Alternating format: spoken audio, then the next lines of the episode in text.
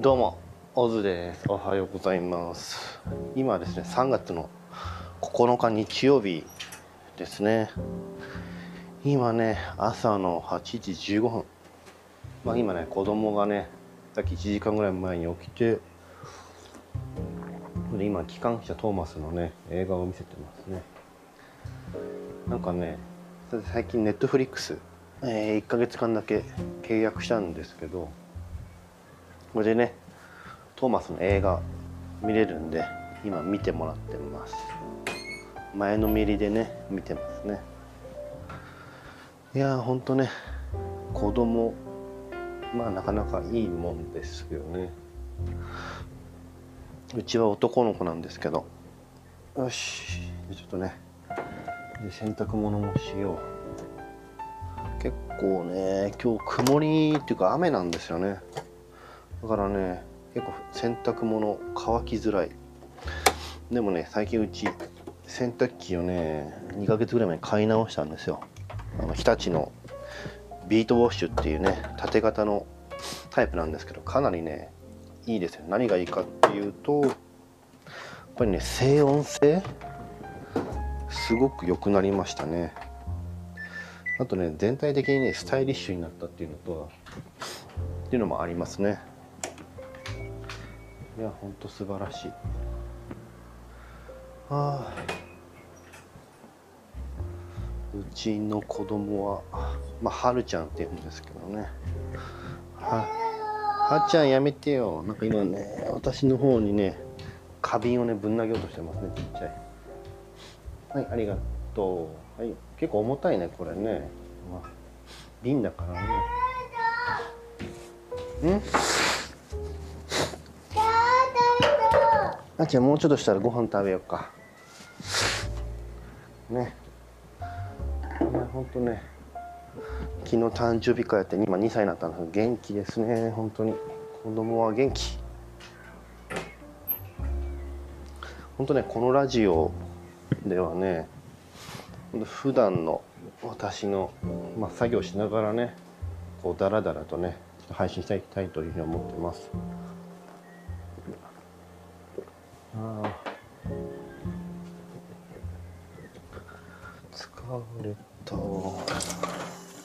今さっきまであのー、メンタリスト DAIGO さんのねあの動画見てたんですね。で何の動画かっていうと朝こうだるい時ってあるじゃないですか。めちゃめちゃねだるくても起きれない。もう気だるい、まあ、そういった時にはねかなり危険な兆候だよっていうふうに DAIGO さんがねそういうテーマでお話しされてたんですよ。で私もつい最近本当に朝気だるくてだるくてもう起きれない会社行けないみたいな時があったんで見てみたらやっぱり結構ね大悟さんいいテクニックいい情報をねくれましたね。やっぱりかなりねそういった朝起きれないっていうのはまず、まあ、結構重要な問題で何がねやっぱ原因かっていうともうね考えすぎちゃってるっていうのがあるみたいですね。もうほとんど休まずにリラックスせずに考えすぎてしまう。そうするとねなんかねある物質がねあのドーパミンを抑制するあのー、あるなんか物質が出る出るみたいなんですよ。でそれをねあとねでその物質は良くないわけなんですけどそれをどうやって、ね、出るのを抑制するか。そういったところまでねお話しされてました。で4つお話しされてたんですけど全部ちょっと私も覚えてないんだけど一番なんか記憶に残ってるのはもう、ね、あのスプリントとかもう一気にね急激なあの負担がかかる運動をねちょっとだけやるっていうのがねいいみたいですね。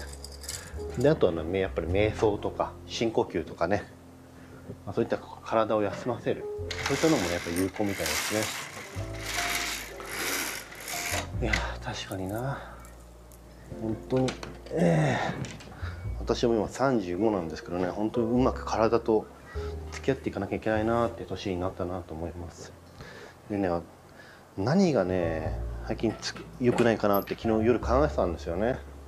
それでやっぱ一番思ったのが、まあ、スマートフォンの利用。これはねやっぱりねや本当ねルール化しないといけないなと思いましたね。まあ、最近あの私 YouTube とか、いろいろやってて SNS とかねバリバリやっててほんとね四六時中携帯見ちゃうんですよ。もう夜寝る前とかもね。でねあとねほんとね夜もう目がね覚めちゃう、まあ、トイレに行きたくなるから起きちゃうっていうのもあるんだけど本当によく目が覚めるようになりましたね、まあ、それは本当ね良質な睡眠をね妨げることになるのでちょっと昨日決めたのはもうお風呂から出たら一切ねもうスマートフォンはもう使用しない。具体的にどうやってやるかっていうと私今あの戸建てに戸建てに住んでて1階2階があるのでで普段1階で寝てるんですね。だからもう2階にもう電源オフにしてもう携帯置いとく、まあ、そういった形でねもう携帯を使わないようにしようと思います。タブレットも同じですね。で一方であこれいいなってやっぱ思ったのは Kindle ですよね。やっぱり Kindle ってあ Kindle Fire じゃなくて普通のね電子書籍リーダーの Kindle なんですけど本当に目に優しかったはするのでこれはね本当にいいなと思いますね。誰だったかな？オンレイズの社長さんだったかな？なんかねすごいねカリスマ的な経営者の人もねあのー、本当夜はスマホを全然使わずにもう電子書籍リーダーを読んでる。でそういうのでねああの体を休ませてるっていう方いらっしゃいましたね体っていうか、まあ、脳なんでしょうね。でそれに伴ってあのー、なんかね3時ぐらいに目が覚めちゃったから、電子書籍にパラパラめくってたんですよ。そしたら、まあ、キング本西野さんのね本がねちょっと引っかかってきて出てきてでちょっと買っちゃいましたね。何買ったかっていうと「革命のファンファーレ」まあ、西野さんのねまあ煙突町のプペルの次かもしくはそれ以上かな。に代表的な書籍ですよね。で私普段から西野さんのラジオね毎日のように聞いてるんですよ。でこれやっぱりねあのー、毎日聞いてるから煙突町のプペルの要素とかもね結構西野さんね YouTube のとか Voicy の音声コンテンツで言ってくれてるんですけどだから何言いたかったかっていうとあのいらないなって思ってた革命のファンファーレ買う必要ねえなと思ってた。でもね西野さんが絶対読んでくれって言ってたからちょっとね値段1300円ぐらいしたんだけど買ってみたらねやっぱり面白いね。革命のファンファーレ。やっぱり音声では言ってないところとかあとね音声の情報を整理するっていう面でもねやっぱ書籍って大事なんだなっていう思いましたね。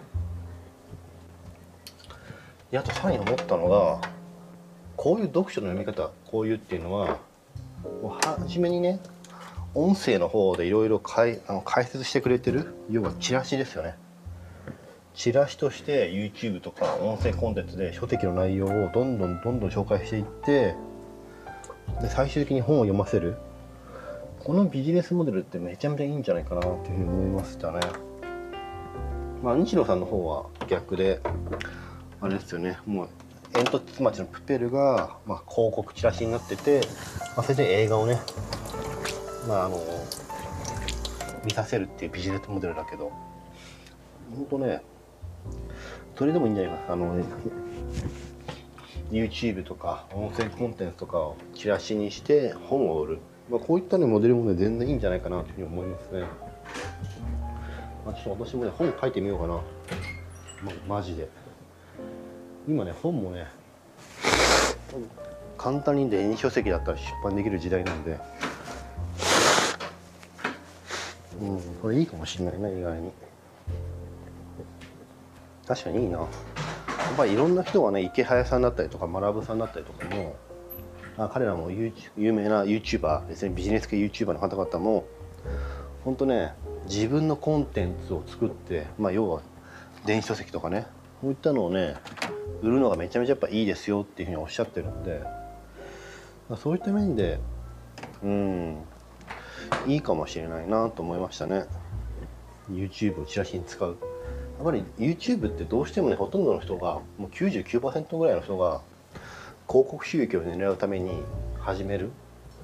でも、まあ、西野さんは全然違ったりとかあとレペゼン地球さんはね全然違い方を使ってる。どういうことかっていうと、まあ、レペゼン地球はあの元々音楽をやっってるわけですよね。アリーナツアーだったりとか武道館だったりとか、まあ、東京ドームとかね。そういった人たちをライブに呼び込むためにそのチラシとして、まあ、YouTube で面白い企画をやったりとか炎上商法みたいなことやったりとかしてるわけですよ。だからあくまでも YouTube は広告収益を得るわけじゃない。彼は実際に広告収入を得てないんですよね。本当広告収入はゼロ。でただ、まあ、認知度を上げるファンを増やす。そういったために YouTube 使っていてでライブにね人を呼び込むために使ってる。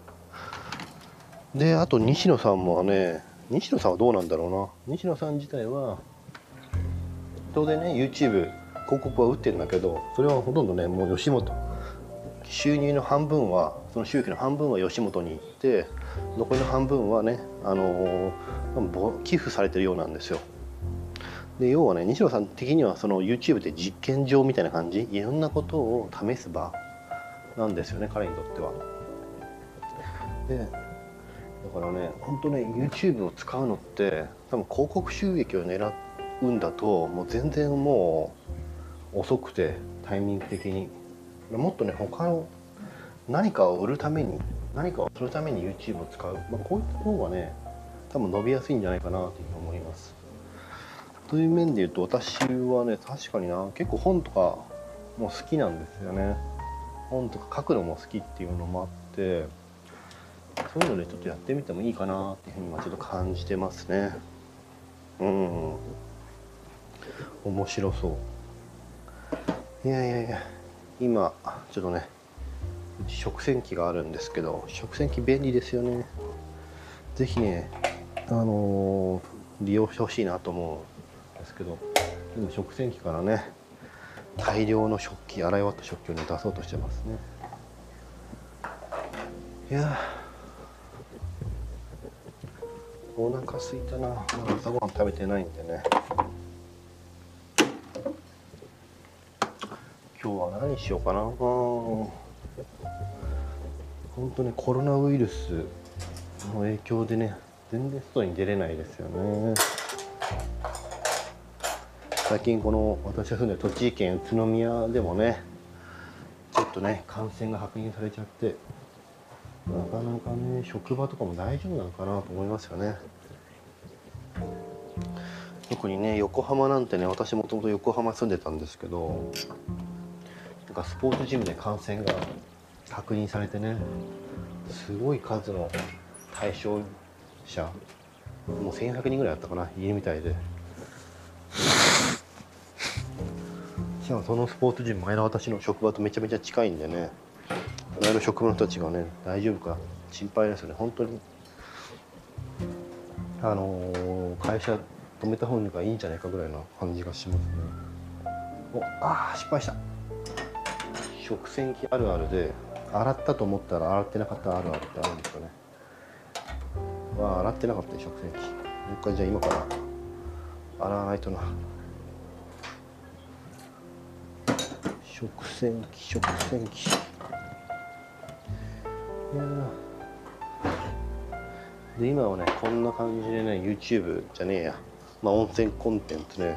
ちょっとね録音してるんですけど。今はまだいろいろね実験中ですね。どんな感じで音が取れるのとかね。で昨日ねちょっと夜家の周りとか散歩してねいろんなねマイクとか使ってね音試してみたんですけどね今これ撮ってるのは中華製の安いねワイヤレスピンマイク。これ外で使ったらね全く使い物にならなかったですね。であと一方でねロードビデオマイクロっていうね結構 YouTuber の方もご用達のねいいマイクもあるんでそれを使ったらねめちゃめちゃいい音取れましたね。ただねあのでかいんでなかなか片手がねやっぱりずっと持ってなきゃいけないんですよね、まあ、そこが難点ですよね。でも昨日ね夜目が覚めちゃったからねソニー製のねイヤホンピンマイクのピンマイクですねイヤホンじゃない。1個ね買っちゃいましたね。それ結構ねあのノイズホワイトノイズとかも入らないみたいなんで、ね、今日ねもう届くの結構楽しみですね。是非ねちょっとこう家事とかもしながらね音声取っていきたいなというふうに思ってるんでなかなかいないじゃないですかこういう。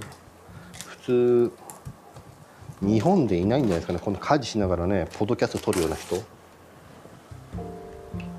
ら逆になんかねあのみんななんか思うのは YouTuber とかさめちゃめちゃ思うのは本当に役に立つコンテンツをね作るとかね。いやめっちゃまあそれだけはいいんだけどなんかね形超堅苦しいんだよね。もうラフにさ雑談でいいからさリラックスして聞きたいんですよね。そういうコンテンツがあっていいと思う。でなんかもうほんとラジオ感覚で。もうラジオよりももっとラフですよね。ラジオは一応作り込むからね。これはもっとラフ。ラフラフラフ。こんな感じでねもういい感じにね作ればいいと思いますよ。逆にだからこれがね私の戦略なんですよね。やっぱりみんながねちゃんとコンテンツ作り込もうとしてるわけじゃないですか。今 YouTube とか、まあ、ラジオもそうでしょうけど。だから全くその逆をいく。全然作り込まない。でも逆にそこにね価値があると思うんですよね。だって疲れるじゃないですか。ビジネス系 YouTuber が流行ってるって言うけどみんながみんな同じことやるわけですよ。みんなが同じね似た似たよったどうでもいいろくでもいいない情報をねこう配信するわけですよ。今ちなみにコロコロやってるそれって疲れませんかね？って僕はちょっと思っちゃうわけなんですよね。もっとラフにね。楽に生きていこうよ。うん、っていうか僕がね最近ちょっと精神つらかったら人間そんなこと言えるきりじゃないんですけど。よしそろそろね。うちのこのはるちゃんのはるちゃん朝ごはん食べる？はいまだね喋れないんですけどね。ペッペッペッペッペはるちゃんの朝ごはんでもねちょっと温めていきたいと思います。よいしょ。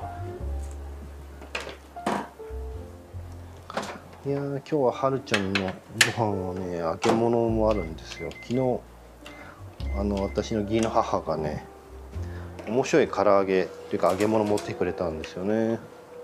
だかね里芋？あるじゃないですか。あれをね揚げたんですよね。ああはるちゃん椅子を動かそうとしてるね。はっちゃんご飯食べる？ええー、パパの財布だよはっちゃん。はいちゃんちゃんはっちゃはっちゃはっちゃんはっちゃんあーオッケーよオッケーよ。はっちゃんオッケーよ。オッケーよはっちゃんじゃあパパの財布で遊ぼうたかったの？いやすいません。普段こんな感じでねうちのこと接してるんでね。はっちゃん今ラジオ撮ってんだよ。今ねポッドキャスト撮ってんだよはっちゃん。はっちゃんの声がね世界中に届くんだぜ。すげえべ。すげえべすげえべ。よし牛乳もう一杯飲もうか。な牛乳飲もう。今牛乳持ってくるから。ああ分かった分かった牛乳持ってくるから。ほいちゃん牛乳牛乳。牛乳牛乳牛乳。いやうちの子はほんと牛乳しか飲まないんですよね。もう2歳になるんだからあじゃあなんでそんな牛乳好きなの？わかんねえよ。その回答じゃわかんねえよはっちゃん。はっちゃん何歳？ちっちゃい。ちゃい。はっちゃん昨日ケーキ食べなかったねクリスマスケーキも食べなかったじゃん。ケーキ苦手なんですか？てって。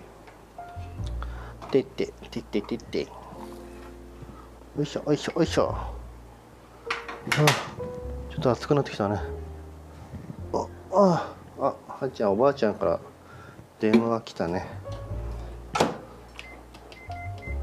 止めようか。じゃあすみませんちょっとね。うちの母親から電話があったんでちょっとね一回止めたいと思います。それではまた。